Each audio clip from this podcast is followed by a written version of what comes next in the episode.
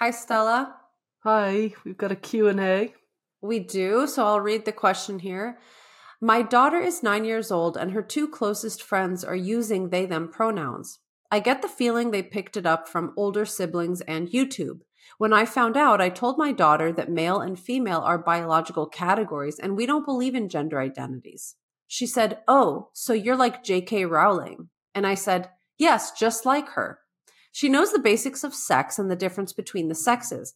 However, last time it came up in conversation, she told me with a strong conviction that some people are both genders and some are neither. I sort of said something like, not in humans or any other mammals, but I don't think she really believed me because this is something she's been taught in school and is hearing from her friends every day. She said she's happy being a cool girl, but I'm worried that the possibility of social contagion.